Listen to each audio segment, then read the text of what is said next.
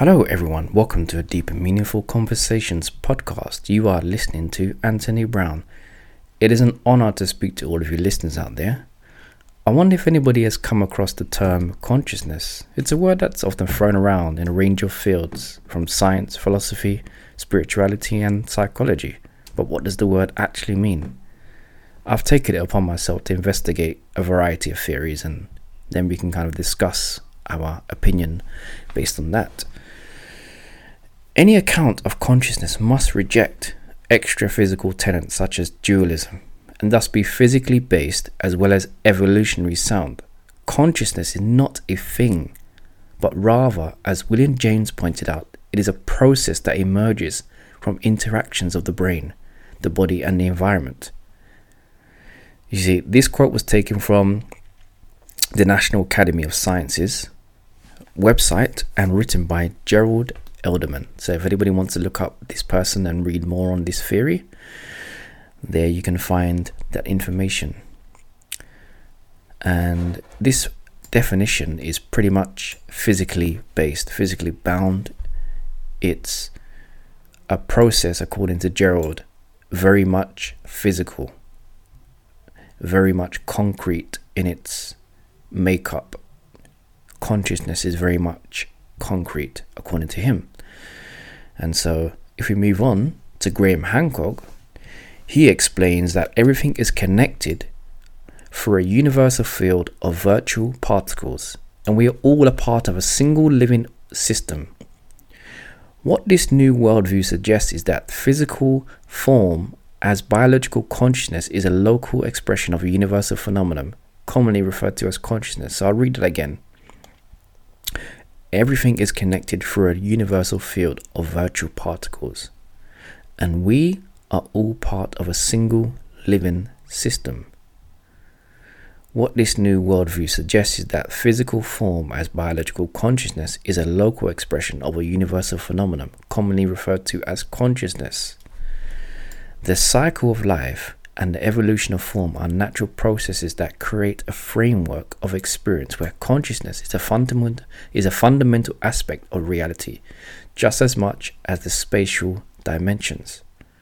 Consciousness once though to be only the product of brain chemistry is now viewed as the eternal driving force for all that exists and through physical form manifests itself in order to experience.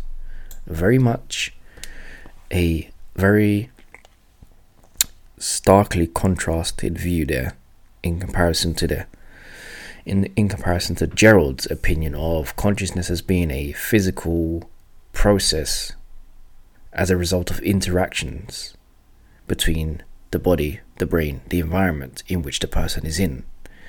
Whereas Graham Hancock is suggesting that consciousness is actually the driving force the creative force behind all forms of creation itself in order to experience itself. See, that's a very um, open minded perspective, not to invalidate Gerald Edelman's perspective, because his perspective is is very much grounded in the reality in the sense of consciousness as being the brain process of neurological interactions. So it's the awareness and then me interacting in my environment. So I'm walking, and while I'm walking, let's say, for example, if I'm going for a walk in the park, that physical process of me being in that environment, in the park, in nature, has a cause and effect in the brain. So the brain itself is actually communicating to the body and demanding that my body moves in order to adapt to the environment. So it's very much a concrete and physical process. He's dealing with the down to earth um, reality of how the consciousness functions on the most basic form of interaction, Whereas Graham Hancock is actually trying to explain, from my perspective, that consciousness is the actual framework of creation and it is it is a it is a um, creative um, force that is behind the creation of the brain, of the body, of the environment in which we experience physicality. And he's basically saying that consciousness created form, created physicality in order to experience itself. So consciousness is, in fact, intelligence behind reality, behind our life experience. That's what he's trying to say. And that's my way of explaining his definition. If I move on to someone else, each soul, each soul is an individual consciousness unit that originates from the eternal God source or infinite consciousness, all that exists. Every soul has a unique blueprint that has a divine purpose, which is to learn, evolve, and experience all aspects of creation and eventually return back home and reunite with the eternal force. Eternal, well, sorry, and reunite with the eternal God source. This quote was taken from the Ascension Glossary website, which is www.ascensionglossary.com, and you can find all sorts of information in relation to consciousness. And if we, if I analyze this particular definition of consciousness, it actually gives consciousness a purpose. By saying that each person has their own individual consciousness, which stems from the eternal, infinite consciousness, and each person, each soul has a divine purpose.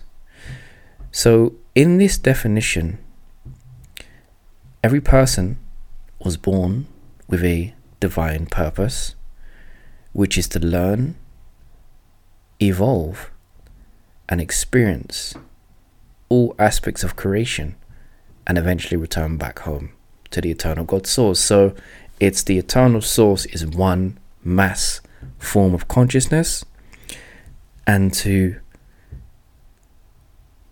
experience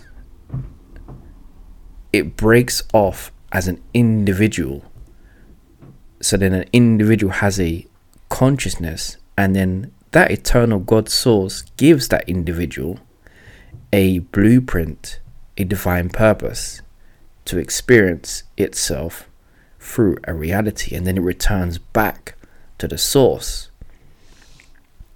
You see, you see, this is another another very deeply um, explained or deeply defined um, definition of consciousness. It's a very open minded concept of consciousness. And it's it's interesting that it proposes that each person has their own blueprint. So it's like to say that you have a divine goal set within your DNA that you must fulfill and that can go either way. I don't know whether someone is destined to fulfill a particular goal or whether this divine purpose can be manipulated through free will, but that's open to discussion. Uh, I would say no one perspective, no one, no one perspective is right or wrong, really. You know, all of them have their own valid forms of inquiry. And they're all designed to encourage one to question reality itself. So I'm not going to sit here and say this one's right or this one's wrong. I'm just presenting information for people to make up their own minds and hopefully spark an interest in consciousness itself so people can learn more about themselves. But I would give my own perspective. My perspective of consciousness is that energy, is that consciousness is energy, and it's the energy behind creation itself. It is a divine intelligence that created all living forms of life, which is God, from my perspective. And now, when I use the word God, I'm not using it in a form of describing a deity that exists and man- and has a domain within a physical um, place. I am describing the word God as an eternal, intelligent force behind creation. So that's my perspective. And so, if we look at this term consciousness, it is a very open subject. It's open to many forms of perceptions and it's open to many forms of debate. Um, but I would say that there isn't there is something very interesting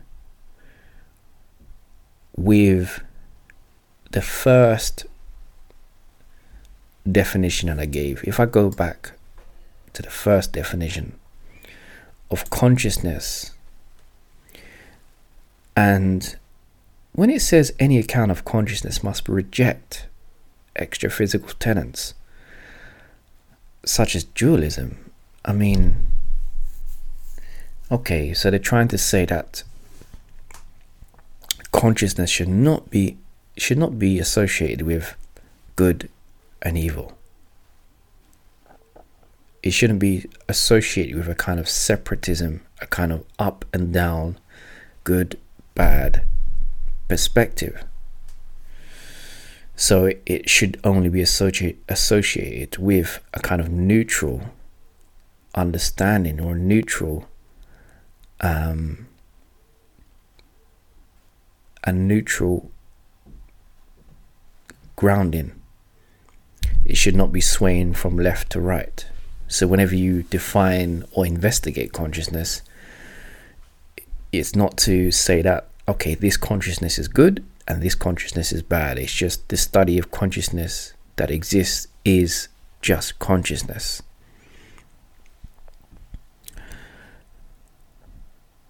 But why does he say that extra? Why does he say, why does Gerald Edelman say must reject extra physical tenets. What is it about the non physical definitions of consciousness that the scientific community, from what I've come across, don't want to associate themselves with? That's something that I would like to try to understand because you know, all it, all we're dealing with is just apologies for that feedback. All we're dealing with is, pardon me, information that we are observing and we are studying. And so, just to have an opinion and to study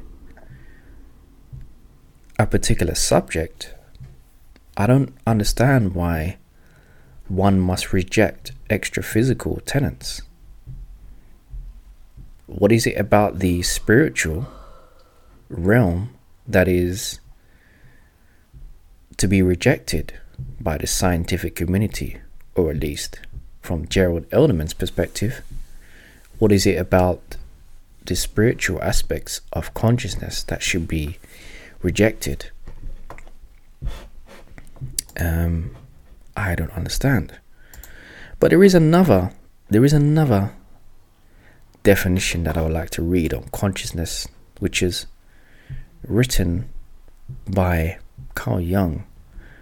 And I'm just gonna I'm just gonna scroll down now, and Carl Jung says that consciousness does not does not create itself.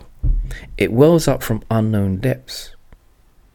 In childhood, it awakens gradually and all through life it wakes each morning out of the depths of sleep from an unconscious condition.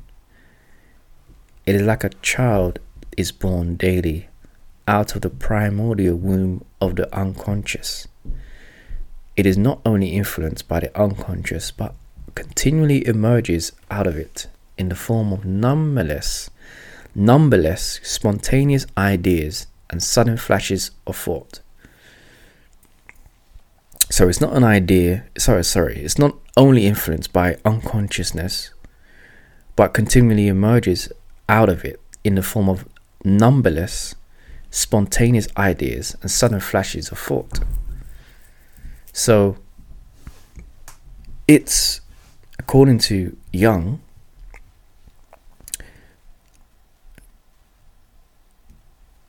your own consciousness is connected to your unconscious mind. And it's it gradually is delivered to your conscious mind from the unconscious mind. And during sleep is where that conscious consciousness is galvanized and delivered to you in the morning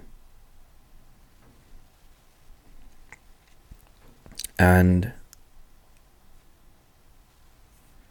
I mean, it's very hard to explain this this definition because you know it's very deep. It's very there's a lot of things to digest. There's a lot of concepts to digest when when one actually breaks this down. But you know, he's saying consciousness doesn't actually create itself. So it's it's from an unknown location. He says it's from unknown depths. You know?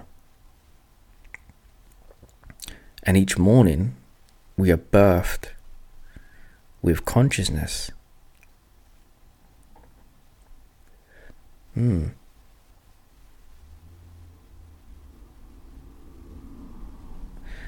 And he says that consciousness is also spontaneous ideas. That's that's very interesting because when you have a sudden flash of ideas, a sudden flash of thoughts, it, it would make sense if that suddenly came from your unconscious mind, you know, as as a kind of a delivery. It's like your your let's say for example your unconscious mind was connected to your soul. And while you were growing up, you would be delivered messages from your soul, from the unconscious mind, and this will be a way for your soul to communicate with you and to deliver knowledge that's within your deep, true self.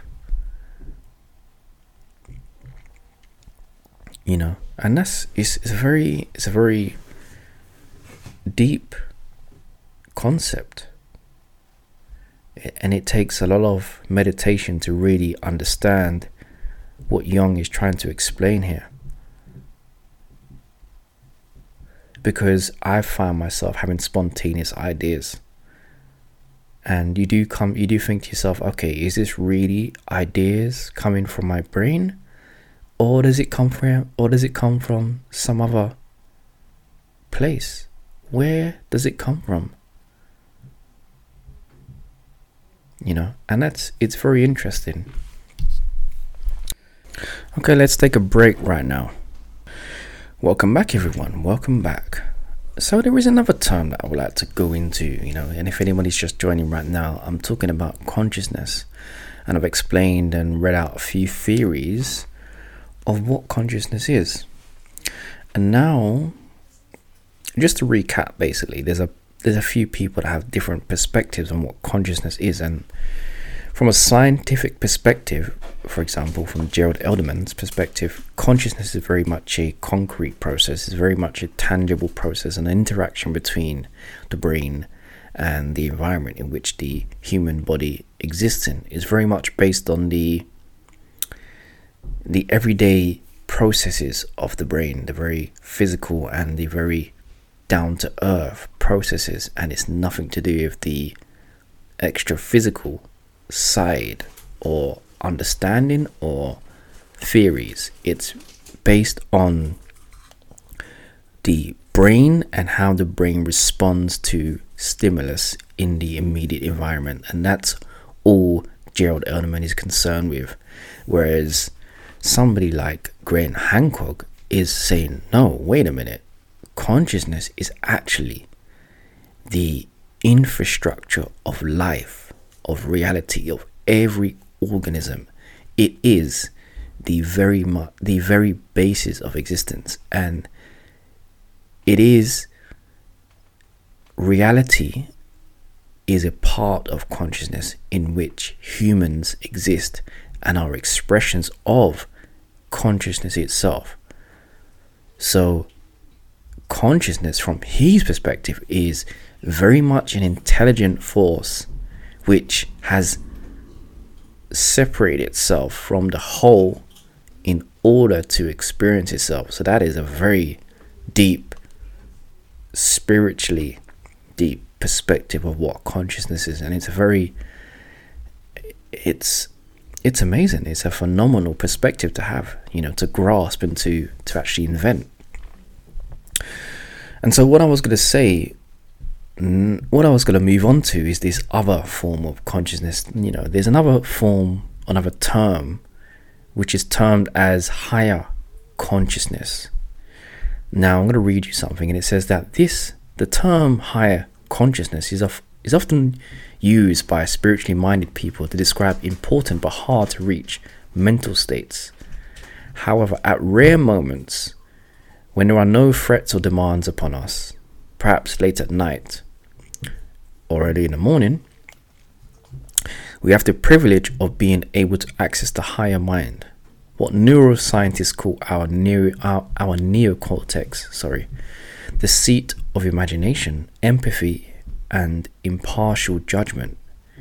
We loosen our hold on our egos and ascend to a less biased and more universal perspective, casting off a little of the customary anxious self justification and brittle pride. Wow, I mean, that is amazing, you know. So, according to and where did I take this from? I took this from the the School of Life website. So that's the schooloflife.com. And that's where that quote was taken from. And it's very interesting that they refer to the neocortex as the part of the brain which is responsible for the higher mind, the imagination. If consciousness, for example, is only the product of physical reactions or interactions rather between the brain, the body, and the environment, how does that explain imagination? Where does imagination come from? Because if the higher mind, if there is such a thing as the higher mind, resides in the neocortex and it's responsible for imagination, then surely it's not possible for the brain just to be, well, for consciousness rather, just to be interactions between the body and the environment, as if the brain is just some sort of, um, as if consciousness is just some sort of um, reactionary um, process to basic functions. And I mean, it, this definition that the brain or consciousness is only a result of interactions is literally simplifying consciousness itself. It could be simplifying it down to the body, the human, as being a kind of a sort of robot that just sort of walks around and interacts and is a kind of reactionary organism. And consciousness is just the awareness of what's thrown in front of it. Whereas, okay, then if that's true, then that refutes there being such a thing as imagination. Because if imagination is higher consciousness, or even if you don't want to use the term consciousness, if imagination exists, where does it come from? Because it can't be a result of interactions in response to the body, in response to the environment, as a reactionary thing. If we go by, if we follow what Carl Jung says, as consciousness being streams of thought, and if these streams of thoughts or flashes of thoughts are inspirational and streams of imagination that emanate from the unconscious mind, then consciousness would would would actually pass through the neocortex from the unconscious mind and be a a process, a creative process rather than a reactionary process to the environment. I mean, I'm just throwing out ideas there. I'm just challenging the idea that basically consciousness is just a sort of physical, um, numb process of, okay, I'm alive. Oh, okay, I'm typing on my computer now. And then it's just the basic awareness of just doing those things. Whereas if we go deeper and we attach Carl Jung's theory of consciousness on top of the idea of higher states of consciousness related to the neocortex, we can see that if the unconscious mind is the the bank, the ocean of consciousness itself within your own subconscious mind, because they say that the human psychologists say that there's the, there's two parts to the mind. There's the conscious mind and the unconscious mind, and if the unconscious mind is where consciousness resides and it is delivered to you in streams of thought, as Jung says, Carl Jung. Um, and we have imaginations and imaginative thoughts streamed and delivered to us from the unconscious mind. It completely refutes the idea of the brain just being, or consciousness just being a kind of mundane, reactionary process. So I'm just, you know, I'm just expressing that as an idea, as a, as a proposal. You know, it could be true. It could. It's it's it's just a possibility. You know, all I'm doing is trying to propose ideas now. You know, but I do. I do strongly. Um, yeah, I do strongly agree with the the Jungian idea that our unconscious mind is the is the ocean of of consciousness and we are delivered with streams of thoughts streams of imaginations. This is where we get our inspiration from. This is where we get our idea of setting goals you know because we have this inner urge to achieve something and it comes from the depths from within us you know you know we have a dream and the dream resides in the unconscious mind where consciousness is. And so that's where the ideas and the imagination and the intuition comes from, you know. So uh, it, it actually, I mean, this is all from my, this is my perspective. All I'm, all I'm doing is giving you my perspective here. And I think it's a very, I think Jung presents a very valid point here when he does describe that idea of the unconscious mind being a you know a kind of reservoir a bank an ocean of unconsciousness. Um, it's very interesting very insightful ideas you know and it does take time to really meditate on these concepts you know one cannot just read them and suddenly you understand all of it because every time you read these definitions or these concepts from these psychologists or philosophers, sorry, philosophers, you have to really meditate on these ideas and really break them down to actually fully understand them. Which I, which is what I enjoy doing. Which you know, it shows you that this, it's it's deep seated thoughts and which is what consciousness really is you know, because it's not just, oh, okay, this is a cup. You know, it's not just simple ideas. It's it's giving you deep, intelligent concepts and ideas to ponder on. You know, your whole life you could ponder on the idea of the unconscious mind being a reservoir or a bank or an ocean or you know a a um a yeah a, you know an ocean of, of unconscious ideas and and inspiration and imagination just in this whole closet you know that's within you. I mean where i mean how where is the unconscious mind? If everything resides in the brain and if the brain is responsible for all consciousness where is the unconscious mind? Does the unconscious mind pardon me does the unconscious mind exist? Because if it does exist where is it located? See these questions and if there is such a thing as consciousness as streams of thoughts as Jung puts it then it must be located somewhere you know which suggests that maybe it's not even located in the mind at all. Maybe the mind is only a receiver of consciousness and is processed in the neocortex part of the brain responsible for imagination as a possibility that could be you know that could be a possibility. I don't know and then if consciousness is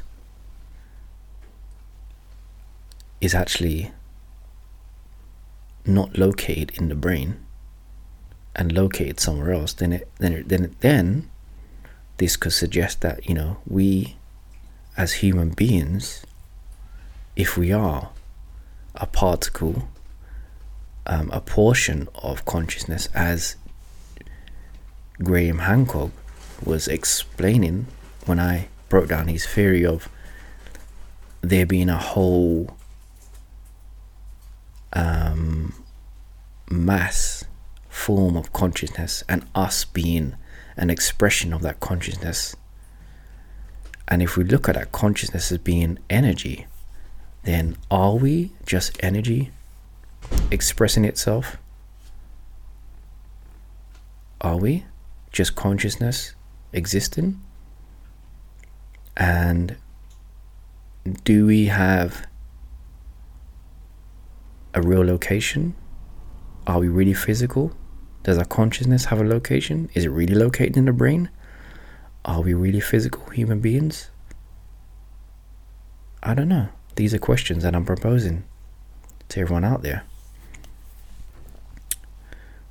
You know, there's there's many different possibilities as to how we exist, to the physicality of consciousness, and whether it is physical or not physical, whether it resides in the brain, or whether we have a spiritual self and you know the the body itself is a is a manifestation of the imagination. What if that's a possibility? What if the body is in imagination? What if what if the body is a part of our imagination, which is also a part of the bigger divine consciousness, the divine imagination of itself? What if we are an aspect of divine imagination. Imagining, imagining itself. I mean, there's there's endless possibilities. So imagine there is a divine consciousness, a divine imagination, which then imagines life, reality, human beings, other organisms, and then those individual organisms have their own imagination and uh, their own expression within the bigger form of expression, the divine expression itself. I don't know, let me know what you think. You know, if you haven't done so already, log on to my Facebook page, Deep and Meaningful Conversations, and drop me a comment and leave a message. Let me know what you think about this podcast as well. I want to get some ideas from people. I want some feedback on these podcasts. I want people to sign up to my to my webpage on Facebook, Demon So, Demon, where does that come from? Deep and meaningful conversations and yeah, write a comment. Let me know what you think about this podcast. Give me some ideas. Share some thoughts on the topics that I've been trying to express in each podcast. And if you're listening to this, you know, with any with any on Spotify or on the Apple iTunes podcast, then please subscribe. You know, please subscribe to the podcast so you can get updated on regular podcast each week. I'm going to be releasing a podcast now each week, and Sunday is going to be my day. Sunday is going to be the weekly podcast, and yeah, Sunday, Sunday, every Sunday there will be a podcast at 9 p.m. That will be the time for the podcast. So tune in every week for a regular podcast and like I said, please subscribe and please sign up to my Facebook page. And I hope everyone's enjoyed this podcast and I hope you enjoy the rest of your day. Thank you very much for listening.